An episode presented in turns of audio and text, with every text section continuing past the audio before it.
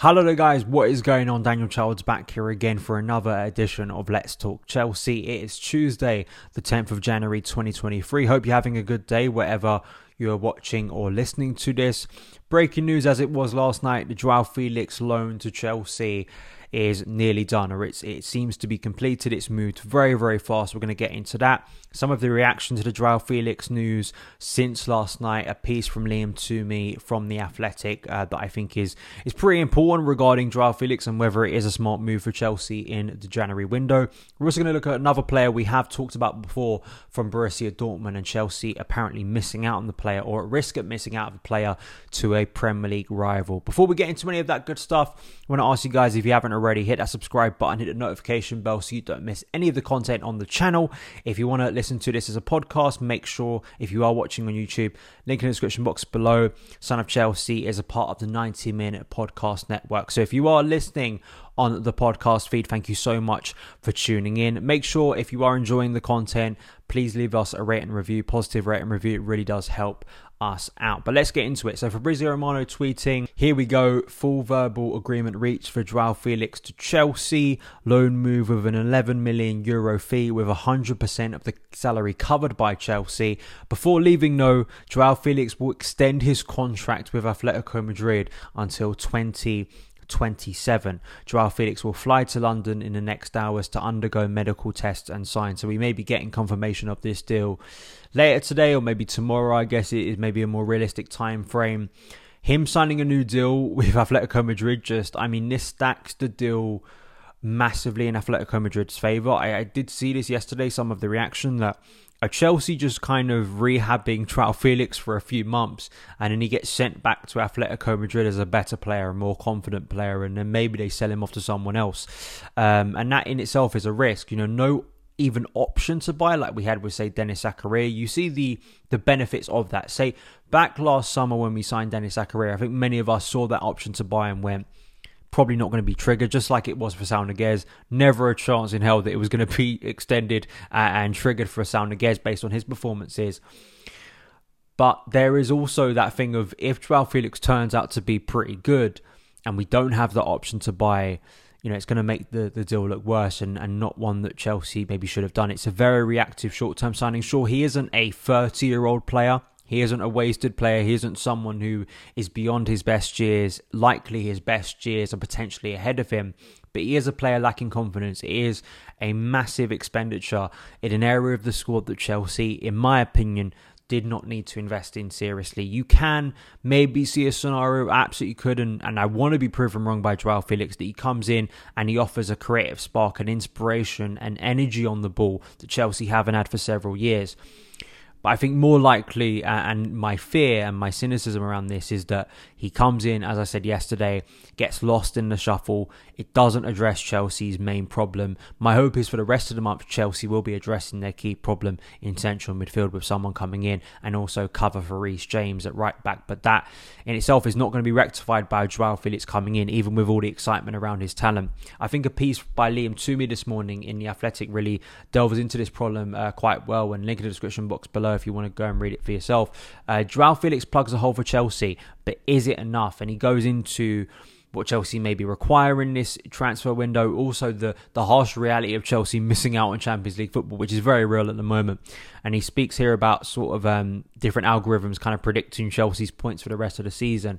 Uh, and according to one algorithm, Chelsea's most likely finishing position in this season's Premier League is now eighth with only 59 points, which would be their lowest tally since the spectacular unravelling of Jose Mourinho's second spell in the 2015-16 season, that season where we finished 10th hemp and then he poses the question could that make more drastic intervention by a mega too good to refuse installment offer for Enzo Fernandez somewhere in the region of his 105 million buyout clause or an above market bid for a proven striker capable of alleviating Chelsea's chronic problems in the attacking third of the pitch? What about a high level alternative to Reece James, as we've just mentioned, on the right of defence? Perhaps even all of the above. So it kind of really goes into what is Felix going to solve at Chelsea, my concern, and also the broader problems within the Chelsea squad. I think it's a good piece. Definitely go and check it out.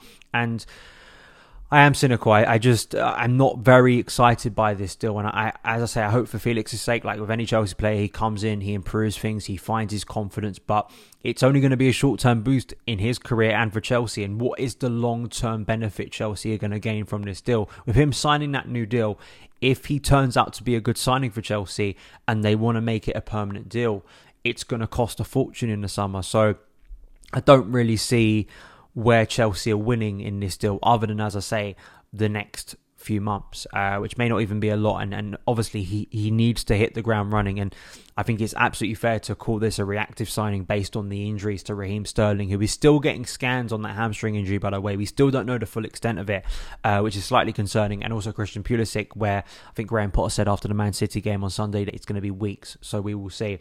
Moving on now to a piece by Nizaar Kinsella in the Evening Standard. Chelsea risk missing out on Youssoufa Moukoko as Newcastle launch huge bid for the Wonder Kid. Chelsea could miss out on Moukoko. Um, apparently, Newcastle have made a substantial verbal approach to Dortmund for their striker. The 18 year old Germany international is thought to have discussed a deal worth over 150 grand a week to join Newcastle on a free transfer when his contract expires at the end of this season. Chelsea and Barcelona are among the clubs known to be interested in Moukoko, who played for Germany at the World Cup in Qatar. Dortmund are trying to tie Moukoko down to a new deal, but are struggling to reach his wage demands, and Newcastle are well placed to beat Chelsea to his signature. We spoke about Moukoko uh, last month, and then we signed David Datro Fofana instead, and that, that's kind of my analysis on this deal. He may be a good player. But how many more players do Chelsea need in the attacking third when we are bringing in uh, Joao Felix on loan? Of course, you look at Moukoko, it's more likely that he doesn't move this month, maybe the end of the season. But Christopher Nkunku, David Datro Fofana, Armando Broja, Kai Havertz. Does um, does Pierre Emerick Aubameyang stick around? Not entirely sure, but those are a lot of names um, in that attacking area of the pitch. And with Chelsea maybe wanting to buy more, it really like leads you to think Chelsea going to have to cut some players this uh, season. They really are, especially in the summer. It's such as much as signings and rebuilding the squad are important, selling is important too, and knowing when to sell players. And I just think that Moukoko. We've got David Datro Fofana. We'll see how his kind of future develops over the next few weeks. Is he going to stay for the rest of the season? He's been given a squad number, a great number in 27. My personally my favourite number. Um, I, would like to see him stay around for the rest of the season. But Moukoko, I just, where are all these players going to play? And I, I, it's a risk, it really is, and it's a concern of mine that they're going to get lost in the shuffle. So I'm not too gutted. I, I may be more gutted when Moukoko goes to Newcastle and turns out to be um, the next Haaland or whatever. But you know, I, I don't think that Chelsea again should be prioritizing players like this. I think they should be looking in other areas.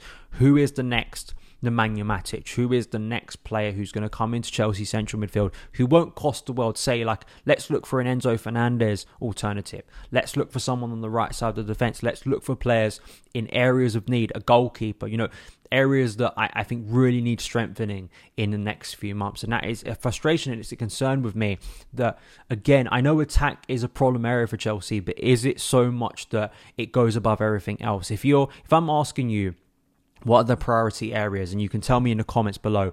Out of three, I want you to give me your top three priorities for Chelsea in the in the transfer window, not just this window, but you know for the future. What would be the the three areas?